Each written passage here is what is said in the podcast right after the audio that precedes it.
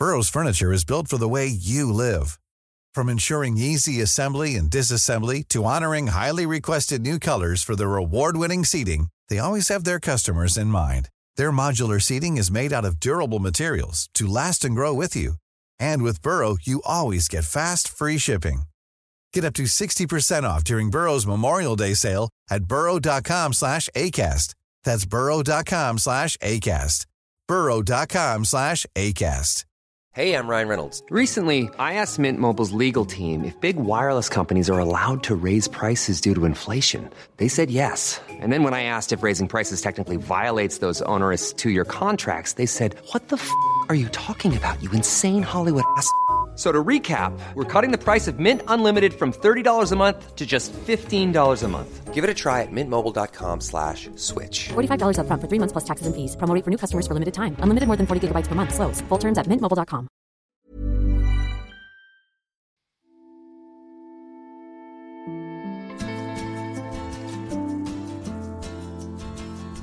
It's Wednesday, September 8th. From the Recount, this is the News Items Podcast, which is loosely based on my newsletter, News Items.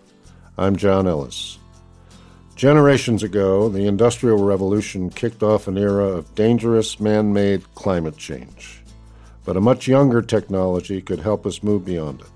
Artificial intelligence, and specifically machine learning, could be used for any number of things, such as optimizing carbon emitting supply chains, improving climate models, and helping researchers create next generation batteries. My guest today, Carnegie Mellon's Priya Donti, is the co founder and chair of Climate Change AI. The organization works at precisely this intersection of, as the name indicates, AI and climate change. She and I talk about how machine learning can help us tackle this generational challenge, as well as what its limitations are. Here we go.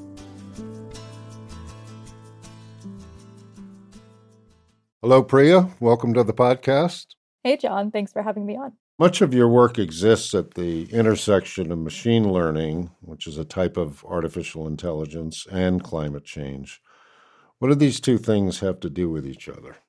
Yeah, so there are lots of different ways in which machine learning and climate change are related. So, one, machine learning can be used in a variety of ways to help tackle climate change across a different sectors. For example, providing better forecasts in the electric power sector by gathering information on the sources of emissions or pinpointing deforestation by optimizing complex systems like our transportation systems or supply chains and so forth. So there are lots of different ways in which AI can help with climate action. At the same time, there's a huge, you know, nuanced relationship between AI and climate change that goes beyond just the uses of AI for climate action. So AI algorithms in general can have large impacts on climate change, even when they're used in ways that we don't think of as being climate relevant. Things like the use of AI for advertising in ways that increase our consumption and therefore can increase emissions would be one example of this. Hmm. Or AI is a key technology within autonomous vehicles, which may or may not ultimately be good for the climate, depending on, for example, whether they bolster private fossil fuel transportation or whether they bolster public low carbon transportation. So the relationship between AI and climate change um, from an applications perspective is quite broad. And then also, AI itself has a, an energy footprint. When you run an AI algorithm on computational infrastructure that creates emissions. And while many AI algorithms are quite small, they can be run on a laptop, things like regression or decision trees.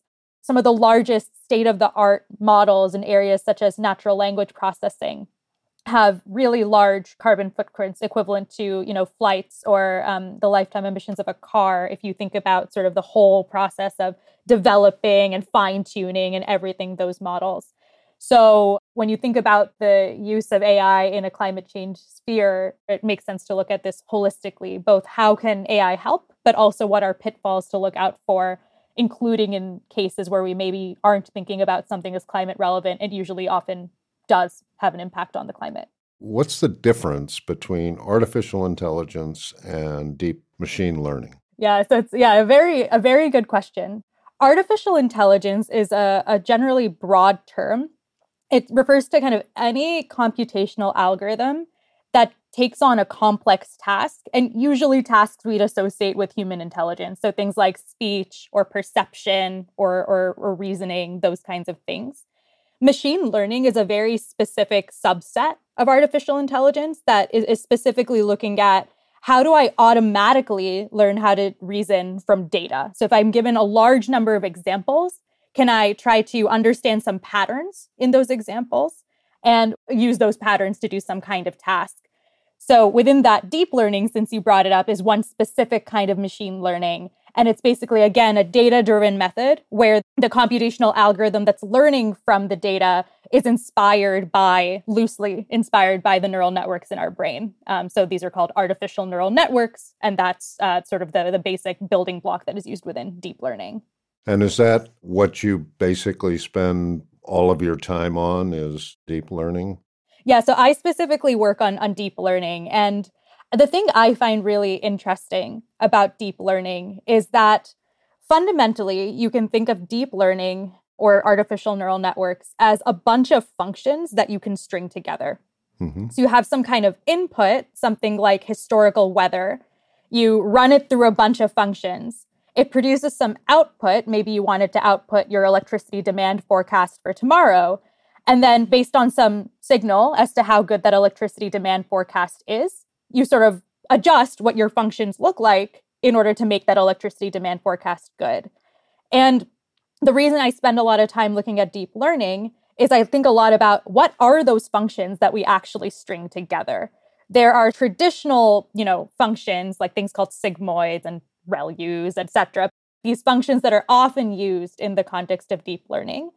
But then when you start to look at something like the electric power system, you have physics on your system that you have to respect. So why not actually embed that physics as a function in your neural network? And so that's what my work basically does. It tries to view neural networks, this sort of string of functions, as basically, you know, a way in which you can kind of insert modules that capture information that you actually care about in places like the electric power sector so you can again take advantage of both data and physics. You said in an interview you did with Bloomberg that there are sort of five broad ways to think about AI and ML, machine learning, climate applications, and you listed them. Why don't we go through each one? Distilling data was the first one. It seems straightforward, but is there something that you could add to it or you think is more important than just the two words that I gave to it? Yeah, I would say just to give some context on this. So, we're starting to see large streams of either raw or unstructured data emerge. So, things like satellite and aerial imagery, large corpora of text documents for things like companies' financial disclosures or policy documents, etc. And this is a lot of data and it's a lot of information but sometimes it's so much that it's not necessarily able to be easily analyzed. It's not necessarily immediately actionable for a decision maker. So machine learning's been used to do things like pinpoint deforestation or locations of buildings or the sources of emissions from satellite imagery, or do things like analyze large bodies of policy documents to try to understand trends. What did decision makers do in one country versus another? What we, can we learn from that? In order to then facilitate decision making. The second one was optimizing complex systems. When I think of the grid, I, th- I think of the difficulty you have bringing solar power or wind power at exactly the right time and exactly the right volume, given that the system has to be in a state of animation at all times.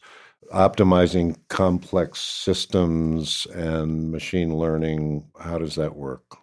Yeah, and so this applies to not just electric power systems, but also things like transportation systems or supply chains. And the way machine learning comes into play here, it's a combination of one, bringing in real time data that can be, you know, acted upon dynamically, Another one is actually providing algorithms to, to do the optimization. And this can either be pure machine learning based algorithms or machine learning algorithms that are integrated with the optimization algorithms that, that we were using before. So there's a body of work that, for example, looks at can we take an optimization algorithm that's maybe really large and slow to run, like power system optimization algorithms?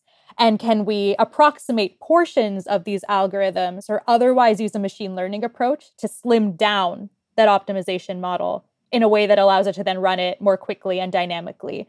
Um, and that's a kind of way forward that I'm really personally excited about. How can we sort of bridge the benefits of machine learning models with sort of the existing knowledge that we have from from existing optimization models? Can the machines write their own optimization model algorithms? I think some people are definitely thinking about this, but I would say this is a situation in which it's it's actually really important to have humans in the loop. So in particular, an AI algorithm that is optimizing for something, you want to ask the question is the thing it's optimizing for good or correct? Right. And I think there's often a value judgment there.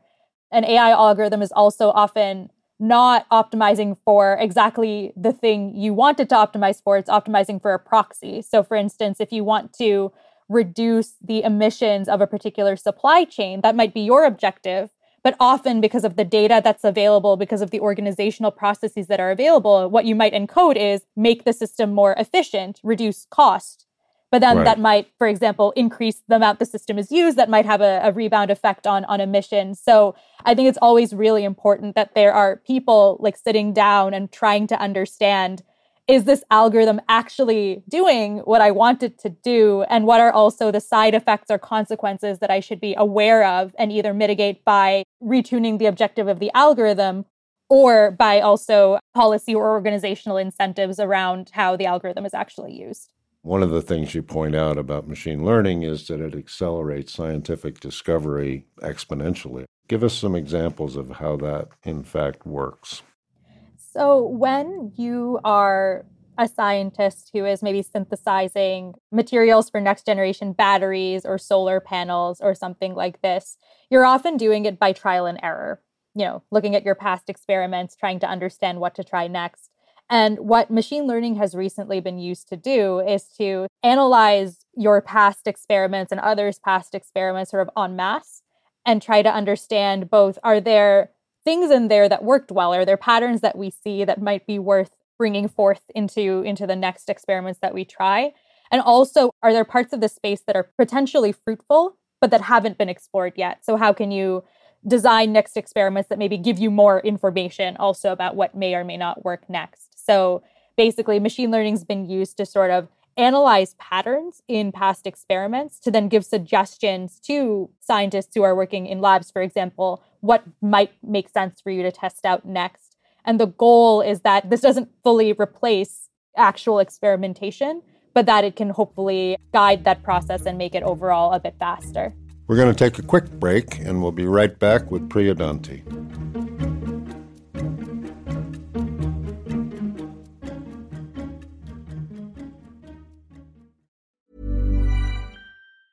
When you're ready to pop the question, the last thing you want to do is second guess the ring. At Bluenile.com, you can design a one of a kind ring with the ease and convenience of shopping online. Choose your diamond and setting. When you find the one, you'll get it delivered right to your door. Go to Bluenile.com and use promo code LISTEN to get $50 off your purchase of $500 or more. That's code LISTEN at Bluenile.com for $50 off your purchase. Bluenile.com code LISTEN. Burrow's Furniture is built for the way you live. From ensuring easy assembly and disassembly to honoring highly requested new colors for their award winning seating, they always have their customers in mind. Their modular seating is made out of durable materials to last and grow with you. And with Burrow, you always get fast, free shipping. Get up to 60% off during Burrow's Memorial Day sale at burrow.com slash ACAST. That's burrow.com slash ACAST. burrow.com slash ACAST. Another thing that you've talked about with respect to AI climate applications is how machine learning is making climate simulations much quicker. Can you walk us through that? So, I'm not a climate scientist, so apologies to all the climate scientists out there who know much more about this than I do. but climate models are they're very large. They tend to take a ton of compute to run. And this means that you tend to only be able to make climate predictions, for example, over really large spatial areas. So if somebody wanted to ask the question, what will happen in my specific city at this specific time in the future, you generally don't have the granularity in climate models to be able to answer that question. Mm-hmm. So there's a lot of interest in trying to, again, speed up or slim down climate models in a way that allows us to get more localized insights. And the sort of two, two big ways in which machine learning has been used here to bring up a theme I, I mentioned earlier. One is to approximate components of climate models that are really computationally intensive to run mm-hmm. and instead fit uh, a machine learning model to them that's faster to run. So this comes up, for example, with cloud physics. Clouds are a huge source of uncertainty in climate models. Clouds can either warm or cool the earth. And there have been sort of some efforts to try to, instead of model the entire complicated physics of one cloud, which can be computationally expensive, can you fit a machine learning model to that to approximate that and then integrate that cheaper machine learning model into your larger climate model and therefore speed up the overall climate model. So that's one way, sort of learning approximate models for parts of climate models. And then another way is basically by trying to reduce some uncertainty in some of the parameters in climate models. So things like how reflective is ice in the Arctic or Antarctic is something that has an effect on on climate models or what are the properties or composition of soil in a particular area. So, this theme of distilling information that we talked about before, if you can take sensor data or, or large scale raw data and try to understand from there what is the reflectivity of sea ice, what is the soil composition here, then you can put that information into your climate model and reduce some of the uncertainty within that model. You said finally in that interview with Bloomberg that a great benefit of machine learning would be the improvement of predictions. Is that proven to be true? Are the predictions getting better? Yes. This is, again, to bring it back to the electric power sector, a place where machine learning has had demonstrated impact already. So, in kind of bringing in heterogeneous sources of data, so things like historical weather, but also things like if you have cameras that are pointed up towards the sky and can tell you about the clouds that are moving in, your machine learning algorithm can take all of this information into account when then telling you what it thinks the solar or wind power production is going to be soon going forward. So that's a power systems example, but there are also other examples where, for example, machine learning is used to forecast transportation demand or crop yields or other things that are, you know, useful from a climate decision making perspective. Like the hurricane we just had, it seems astonishing how precise the modeling is so that you can say it's going to move, you know, seven miles an hour and it's going to hit this place but not that place.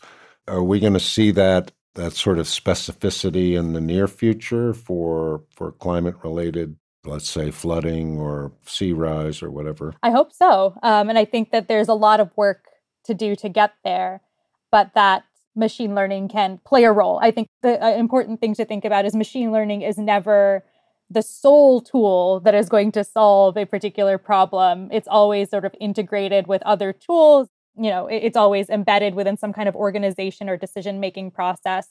And there are lots of places where machine learning is not necessarily the correct tool. So I think that regardless of how we get there, I really do hope to see sort of better climate forecasts, better notions of flood mapping, et cetera. And I think there are places where machine learning can help with that if you look at like the city of Miami or lower Manhattan or whatever, will we be able to say in 10 years lower Manhattan is underwater? I mean, are we able to be that precise? I think that that level of precision is is definitely something that there are a lot of kind of startups that have started to crop up in this space to try to for example inform insurance policies because right. insurers want to know exactly this, right? what is the risk associated with insuring a particular asset over the next decade or so. So, a lot of the approaches that I've seen here are a combination of this speeding up climate models to try to get more granular predictions and also doing things like the, the theme of distilling information before. There was a Nature paper, I want to say uh, a year and a half or two years ago, that actually used a combination of, of satellite imagery and other data to update our estimates of the elevation of particular coastal areas and that has a huge input to our estimates of you know when exactly they'll flood So I think yeah, there's a lot of work that's really trying to bring exactly the level of specificity that that you're mentioning to the table. It's funny you mention insurance because you think of home insurance and all of the various insurance that goes into I live on the Long Island Sound coast of Connecticut. We live far away from the sound, but a lot of people live right up against it and they have home insurance. And of course, the insurance companies then have reinsurance companies that back them up. And if the modeling is correct about the impact of climate change, the, all the reinsurance companies are going to be broke uh, within within a fairly short period of time, which leaves obviously the government holding the bill. But I wanted to ask, I mean, if you're a reinsurance company, it would seem to me that you would be coming to you more or less every day to find out what you've learned. Is there tremendous interest from the insurance companies? I think there's been, as always, like with these sectoral transitions, you know, varying amounts of recognition. I think some reinsurance companies that are definitely taking this very seriously, and others that at least we have not yet heard from. Hmm. and this is exactly the the idea of, of some of these startups, right? That they're really trying to say, look, we can provide you these climate analytics that you so desperately need in order to adjust your business models to be still viable in, in a world where, we, where you know climate change is happening. And I think this is sort of across many different sectors true that a lot of businesses, a lot of companies are really going to have to reevaluate the way in which they operate and do business in a world where increasingly we're seeing the effects of climate change. And machine learning and, and data analytics can play a part in that. At the same time, there fundamentally needs to be a will to act. Right. And I think one of my biggest fears in this space is that while gathering data is, of course, very useful for decision making, sometimes it can be used as a bit of a tactic to stall right? We don't have the information yet. We're waiting on these fancy machine learning algorithms to be implemented before we do anything. And that's the wrong thinking, absolutely. We need to make decisions now based on the information we have. And we also need to work on understanding, you know, where are the gaps in our understanding? Where can we gather more data to refine those decisions going forward? But it definitely shouldn't be viewed as a one step than the other. We know climate change is happening. We do have a very good idea of the kinds of effects it's going to have and where those effects are going to be. And while we can refine those estimates, there's plenty of information to start making decisions as well. I was thinking back to the mapping of the human genome, and one thing that was really striking in that time period was it, you know, just a tremendous sense of excitement about where the possibilities of the science. And I wondered, is that is that shared in in your quote space unquote? Is there a tremendous sense of excitement about bringing machine learning to bear on the climate crisis and you know where you might be able to make a huge contribution to at least mitigating it there is definitely a lot of excitement i think it is also met in measure by a lot of skepticism and i think in some sense both of these camps are right because there has been so much excitement and hype around machine learning there are lots of places in which it is maybe used in an ill informed manner in places it shouldn't be used. It can, because it's flashy, divert funding from things that are less flashy but still impactful. So I think there's also a lot of reason to be to be skeptical, and, and really the truth lies somewhere in between. Um, and I think it's really important to to bring in that sort of real understanding of of what the goal is here, which is tackling climate change the goal is not to get machine learning everywhere. The goal is to tackle climate change. And I think if we can sort of get behind that goal, I think a lot of things fall into place behind that. All right. Sadly, that's all the time we have today. Priya Donti, thanks so much for having joined us. Thanks for having me on, John. That was a lot of fun. Thanks for tuning into the News Items podcast. The podcast is based on my newsletter, which is available at newsitems.substack.com. News Items is produced by Christian Castro Russell, Pierre Bienaimé, Ali Rogers, and Megan Burney. Our theme music was composed by Billy Libby, and our recording engineer was the great Ben McNamara. Tune in tomorrow for my interview with Joe Kanon, the author of nine published novels, and a tenth one, the Berlin Exchange, coming out in January.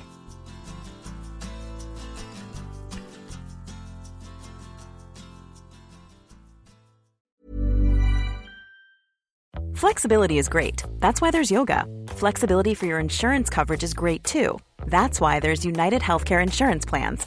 Underwritten by Golden Rule Insurance Company, United Healthcare Insurance Plans offer flexible, budget friendly coverage for medical, vision, dental, and more.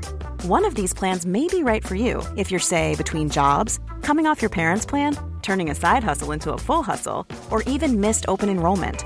Want more flexibility? Find out more about United Healthcare Insurance Plans at uh1.com. Planning for your next trip? Elevate your travel style with Quince. Quince has all the jet setting essentials you'll want for your next getaway, like European linen, premium luggage options, buttery soft Italian leather bags, and so much more. And it's all priced at 50 to 80% less than similar brands. Plus, Quince only works with factories that use safe and ethical manufacturing practices. Pack your bags with high-quality essentials you'll be wearing for vacations to come with Quince. Go to quince.com slash trip for free shipping and 365-day returns.